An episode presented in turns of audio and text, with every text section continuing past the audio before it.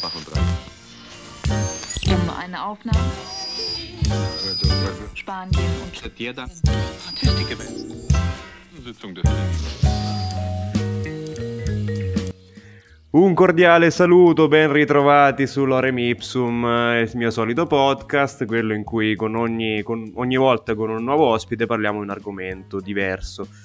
Stasera eh, parliamo di attualità perché, per chi non lo sapesse, è successo un fatto abbastanza grave. Infatti, lo scorso lunedì 30 marzo, il primo ministro dell'Ungheria Viktor Orbán tramite una legge che è stata votata dal Parlamento ungherese con 137 voti a favore e solamente 53 contrari, ha ottenuto i pieni poteri, quelli che eh, quest'estate eh, venivano invocati da Salvini, stavolta ci ritroviamo davvero, però non per fortuna in Italia, ma in Ungheria. Il problema comunque è grave perché eh, stiamo parlando di un contesto europeo eh, ha assunto i pieni poteri in virtù dello stato di emergenza causato dal Covid, dalla pandemia di, di coronavirus. Mentre però eh, in quel giorno solamente eh, 403 contagi e 13 morti venivano registrati. Ma di questo ne parliamo con l'ospite di stasera, ve la presento subito. Eh, è Margherita Tacchetti. Pronto Marghe? Buonasera, Pronto, buonasera. Ciao Marghe, grazie, grazie, per essere con noi. Allora, Grazie prima di iniziare, dici, presentati al nostro pubblico, dici cosa studi, cosa fai in generale. Io studio giurisprudenza a Bologna, ma sono marchigiana e mi occupo anche di politica e faccio parte di un'associazione giovanile politica. Benissimo, allora, eh, ne parliamo con te perché ho visto che ti sei interessata molto all'argomento, hai scritto anche un articolo a riguardo. Sì, su un giornale online, un giornalino online con cui collaboro da qualche mese e ho trattato questo tema. Come si chiama il giornale? Odisseo è un giornale online. Ok. Allora Marghe ti chiedo, prima di tutto, visto che tu sei studiata, Eh, come è stato possibile? Perché è stata votata questa legge? Da chi è stata? Perché è stata? Come ha fatto a passare questa legge, insomma? Allora, dunque, come tutti ben sappiamo, ormai da un po' di tempo in Europa siamo tutti costretti ad affrontare questa uh, emergenza del Covid. Emergenza in cui eh, ogni governo nazionale agisce um, sulla base, diciamo, di decreti, ecco, decreti, non so come funzionano gli altri ordinamenti, comunque in Italia Conte eh, regola la nostra libertà con dei decreti del Presidente del Consiglio. Orban non era diciamo, contento di questa stessa modalità e ha fatto votare al Parlamento, in cui ha la maggioranza dal 2010, ha fatto votare una legge di autorizzazione. Legge di autorizzazione a conferirgli eh, i pieni poteri, cioè dei poteri straordinari, e questa legge è stata votata da, come detto tu prima, 137 eh, parlamentari, che sono quelli del suo partito, cioè Fidesz, e i contrari erano quelli dell'opposizione. Quindi è stato possibile attraverso un meccanismo molto semplice, che è il voto parlamentare, e che è legale, ma di fatto quello che è successo, quello che, a cui tutti abbiamo assistito, è un golpe, un autogolpe, perché di fatto il Parlamento non avrà più poteri e eh, questo finché Orban vorrà. Ok, e allora eh, andando nello specifico, quali sono questi poteri che fino a domenica scorsa aveva il Mhm. Parlamento, ma che ora sono solamente appannaggio di Orban?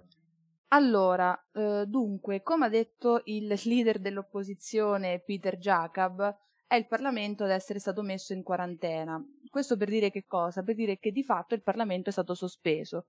Cioè Orban si è attribuito mh, dei poteri tali per cui legiferare attraver- può legiferare attraverso dei Mhm. decreti senza il controllo del Parlamento, senza eh, con- diciamo interpellare il Parlamento stesso, può indire eh, o cancellare elezioni quando vuole.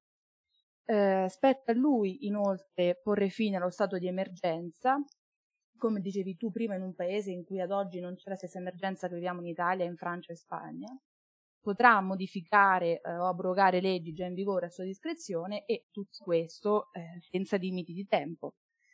Quindi sta a lui scegliere quando porre fine a quello che è a tutti gli effetti il suo, il suo regime. E inoltre, mh, già da prima del decreto, della legge, diciamo, del 30 marzo, era in vigore un coprifuoco molto molto restrittivo in tutta l'Ungheria e eh, da oggi diciamo, chi lo viola rischia otto anni di prigione, mentre chi diffonde fake news sulla pandemia, cioè diciamo, notizie diverse da quelle che dice il governo, chi lo fa rischia 5 anni, dai 5 ai 10 anni di carcere.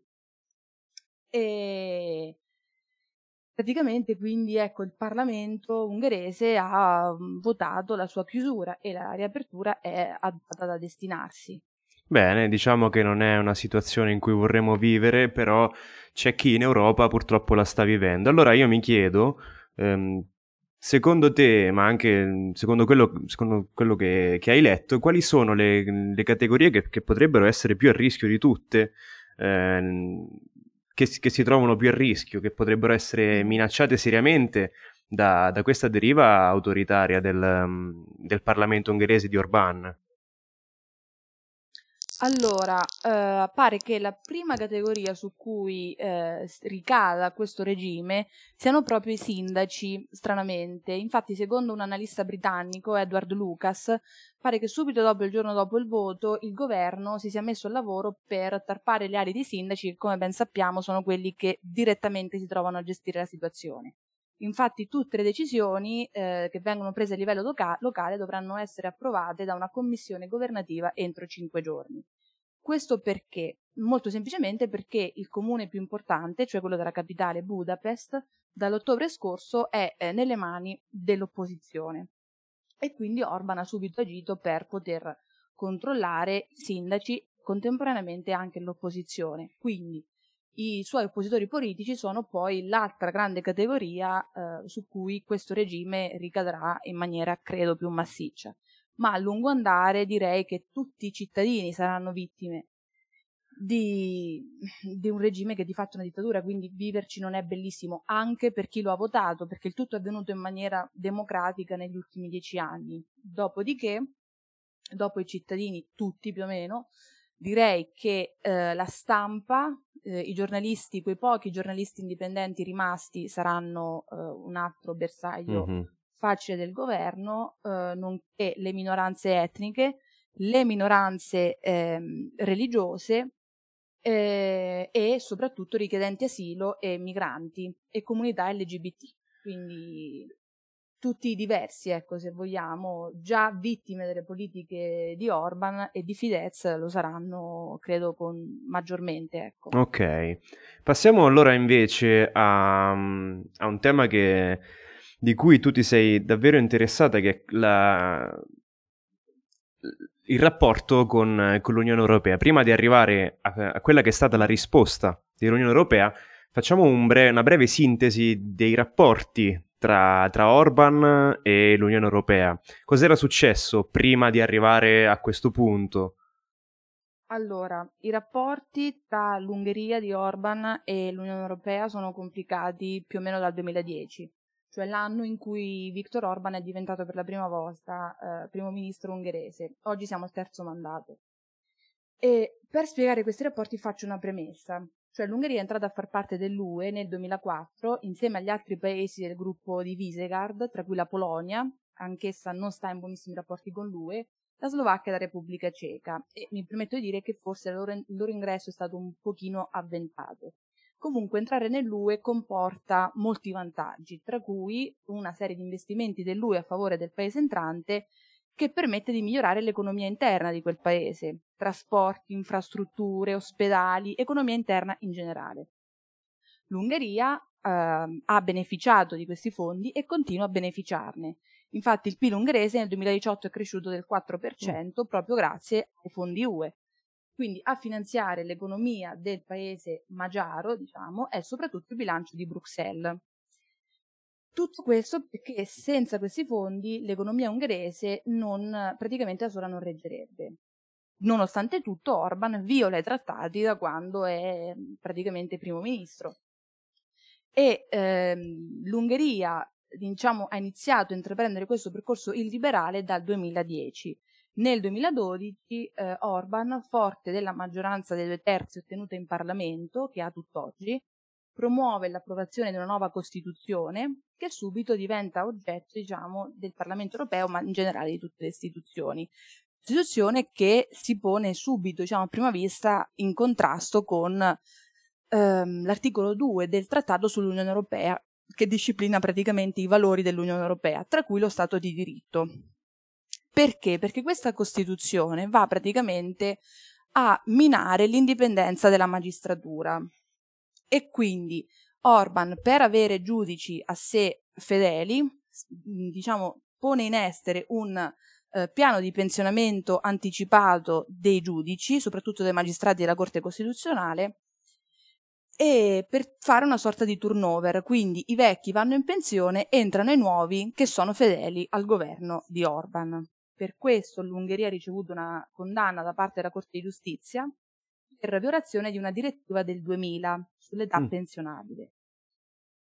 Oltre ehm, alle molteplici violazioni allo Stato di diritto, la eh, nuova Costituzione e le numerose riforme di Orban, anche a livello di, di legislazione ordinaria, hanno comportato in generale una massiccia limitazione delle libertà personali dei cittadini, in particolar modo le libertà di stampa, la libertà di espressione e la libertà religiosa.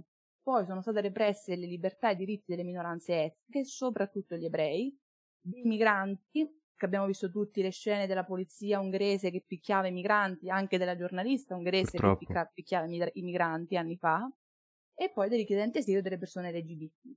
Ora, tutte queste minacce, valori eh, cosiddetti irrinunciabili e fondanti dell'UE, di cui all'articolo 2 del, de, del trattato, hanno allarmato il Parlamento europeo, tanto da spingerlo a redigere un report, soprattutto diciamo, grazie all'opera di una eh, europarlamentare eh, olandese, in cui venivano elencate tutte le maggiori problematiche. Tra questi, eh, a risultare minacciati sono stati soprattutto il funzionamento del sistema costituzionale, il funzionamento del sistema elettorale, che praticamente è stato bombardato dalla perenne propaganda portata avanti da Orban, e poi l'indipendenza della magistratura e il rispetto dei diritti umani.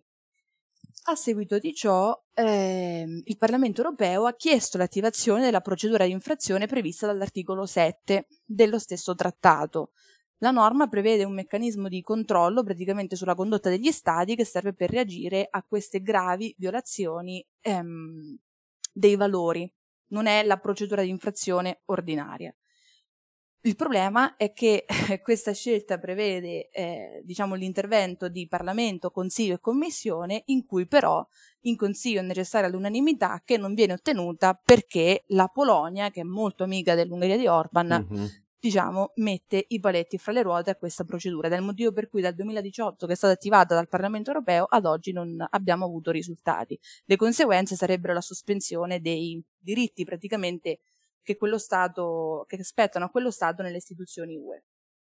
Ok, quindi possiamo dire con certezza che eh, Orban ha degli amici eh, in, in, Unione Europea, degli alleati, per cui eh, diventa difficile mh, mm, pensare ad, una, ad, un intervento forte da parte dell'Unione Europea. Prima di arrivare a quel punto vorrei, ehm, su cui poi vorrei chiederti un, un tuo parere, eh, com'è che ha reagito l'Unione Europea a questo fatto di, di lunedì scorso? Ma più o meno tutti i singoli Stati membri, eh, tra cui anche l'Italia, hanno criticato eh, la manovra di Orban. Uh, a livello di Unione, invece, Ursula von der Leyen, Presidente della Commissione europea, cioè praticamente de- di un braccio dell'esecutivo europeo, il giorno dopo il voto ha diffuso una nota in cui diceva, leggo testualmente, capisco che gli Stati membri debbano adottare misure di emergenza, ma sono preoccupata che alcune di queste misure vengano, vadano troppo oltre. In caso agiremo. Poi fa sapere che deve esserci una proporzione, diciamo, tra l'emergenza, tra quello che richiede l'emergenza e le misure che vengono poste in essere. Il problema però è che um, la violazione diciamo, dei trattati e questo, questa deriva autoritaria va avanti da anni e di fatto abbiamo visto prima la, um, non, l'Unione Europea non si è mossa proprio in tempo. Quindi personalmente credo che questa sia una risposta uh, un po' troppo debole e, uh, a quello che è successo e magari spero diciamo, che cambi Simamente, ecco. Il problema è appunto che c'è poco da monitorare perché si doveva monitorare dall'inizio. Qualcuno in Italia sì. parla di espulsione dell'Ungheria dall'Unione Europea, però credo che oggi sia troppo prematuro. Credo invece che vada applicato l'articolo 7, Quindi innanzitutto snellire la procedura e fare in modo che questa non richieda più l'unanimità che è un ostacolo. Mm, e quindi applicare l'articolo 7 e iniziare a limitare i, ehm, i diritti di quel paese all'interno delle, delle istituzioni UE. Eh, inoltre, visto che appunto l'economia ungherese dipende il 95% dalla, dai finanziamenti di Bruxelles, cioè mi spiego meglio, il 95% dei degli investimenti pubblici fatti dall'Ungheria sono stati fatti grazie ai soldi di Bruxelles, mm nonostante Orban individui nell'Unione Europea il suo peggior nemico, e quindi direi che il congelamento di quei soldi, di quei fondi, possa essere un inizio, anche perché una recente inchiesta del New York Times fa sapere che non si sa di fatto questi soldi dove vadano a finire e l'inchiesta rivela che non vanno a finire per incremento della sanità, dei trasporti, delle infrastrutture, eccetera, eccetera, ma sono serviti per fare degli stadi e praticamente pagare la propaganda di Orban, qualcosa che abbiamo vissuto anche noi quando c'era Salvini al governo. È una cosa molto simile comunque, ecco, i fondi vengono usati male, quindi il controllo su quei fondi potrebbe essere un inizio, se non il congelamento, direi. Ora invece ti chiedo una domanda personale, una volta esaminati tutti questi fatti, alla luce di tutti questi fatti, ti chiedo eh, da eh, ragazza europea, eh, europeista soprattutto, eh, come credi che sia necessario rafforzare le istituzioni europee in modo tale eh, da garantire, diciamo, eh, che questi episodi non si ripetano più, da garantire che, che la democrazia soprattutto eh, ormai siamo nel 2020, non, venga, non ci sia nemmeno più bisogno di pensare che possa venire attaccata? Come, come, potrebbe agire, come potrebbe essere trasformata l'Unione Europea affinché tutto ciò si realizzi, secondo te? Mm, allora, mm, in base a quello che abbiamo studiato in diritto dell'Unione Europea, direi che un buon punto di partenza sia quello dell'applicazione dei trattati in questo modo. Mm-hmm. Soprattutto, come dicevo prima, eliminare il regime dell'unanimità per prendere delle decisioni che è solo un ostacolo, diciamo, all'applicazione di questa, soprattutto di questa norma del trattato stesso. E quindi, diciamo, cercare di risolvere il caso specifico dell'Ungheria in questo modo, ma anche altri stati eh, potrebbero essere destinatari di una procedura di questo tipo, soprattutto, eh, soprattutto la Polonia, ecco. E ehm, il problema più grande dell'UE e a cui stiamo assistendo anche oggi, diciamo, in questi giorni di coronavirus, è che i singoli stati nazionali hanno troppo potere. Lo vediamo oggi in cui la Germania dice no, io non voglio dare fondi, non voglio che il debito venga diviso tra i paesi per far fronte al coronavirus, l'Olanda che si unisce, quindi più sono gli egoismi nazionali, più i governi nazionali singoli pretendono cose, meno l'unione avrà potere e soprattutto meno mh, mm, sarà presente la cooperazione, ecco, meno mh, mm, sarà possibile la cooperazione. E questo è un, uh, un punto debole dell'unione. Quindi, mh, mm, faccio un esempio, il coronavirus ha colpito principalmente Italia e Spagna, i premier, la settimana scorsa, i premier Conte e Sanchez hanno giustamente chiesto all'Unione che eh, dopo giorni di tentennamenti è arrivata ad una decisione solo ieri attraverso la Commissione, però il Consiglio ancora deve decidere. E quindi abbiamo questo piano Marshall da, da 100 miliardi di euro, però quei tentennamenti, come dicevo prima, sono dovuti a degli egoismi eh, principalmente nazionali, ma questo non è, credo, sintomo di, del fallimento del progetto dell'Unione Europea, ma di quanto questa debba essere potenziata. Quindi ci sarà, credo, più cooperazione e meno episodi di questo tipo solo se gli stati nazionali cederanno più sovranità all'Unione Europea. Credo che questa sia l'unica soluzione possibile, ecco, e l'applicazione dei trattati, come dicevo prima. Ok, credo che abbiamo toccato egregiamente tutti i punti su cui mi premeva di più discutere. Adesso facciamo un po' di defaticamento. Ti leggo, eh, ci occupiamo di due figure nostrane, due eccellenze nostrane, e sto parlando di Matteo Salvini e Giorgia Meloni. Ti leggo in ordine i due tweet. Allora, eh, Matteo Salvini, poteri speciali a Orban per combattere con forza il virus? Saluto con rispetto la libera scelta del Parlamento ungherese, eletto democraticamente dai cittadini. Buon lavoro all'amico Viktor Orban e buona fortuna a tutto il popolo di Ungheria. Mentre la Meloni eh, molto clamore per l'approvazione da parte del Parlamento dell'Ungheria di una legge che conferisce a Orban poteri speciali per affrontare l'emergenza coronavirus, se qualcuno non se ne fosse ancora accorto, in Italia si limita libertà a colpi di decreto. Un breve commento da parte tua e poi concludiamo. Ma allora, loro due ovviamente eh, non potevano che accogliere eh, con molta gioia quanto successo in Ungheria, perché da anni che seguono molto Orban, anzi proprio credo lo venerino in quanto sovranisti nazionalisti. Quanto Salvini dice che è una scelta democratica, beh, è da dieci mm. anni che praticamente la democrazia ungherese si svuota da sola e come dicevo prima questo è un perfetto autogolpe pone fine tra l'altro alla chiusura del Parlamento. La Meloni invece sì, dice questa cosa dei decreti, mm, la Meloni sa benissimo però, e qui cerca di ingannare il suo elettorato, che i DPCM, cioè i decreti del, pre- del Presidente del Consiglio dei Ministri, che Conte diciamo, reitera dal 20 febbraio scorso, hanno una durata limitata nel tempo, quindi da noi non stiamo vivendo per fortuna una dittatura. E entrambi credo abbiano come dire, elogiato una vera e propria dittatura, quindi ritengo queste frasi molto molto gravi personalmente, ecco. Va bene Marghe, io ti ringrazio tantissimo, sei stata preziosissima e chiarissima. Ehm, ti ringrazio per aver passato questi, questa ventina di minuti con, con, me a discutere di Europa, che è un tema che porterò in, in futuro di nuovo su questo podcast. Ti ringrazio tantissimo. Ma grazie a te Andre de- dell'opportunità e della bella chiacchierata e quando vuoi, tanto questi temi piacciono molto anche a me, quindi veramente, quando vuoi. Ebbene sì, siamo in chiusura, io ringrazio il mio pubblico per averci dato fiducia ancora una volta, eh, ci sentiamo alla prossima. nein, Keulen im Sack. Der Happy Bulle. Der Happy Bulle. Der Happy Bulle.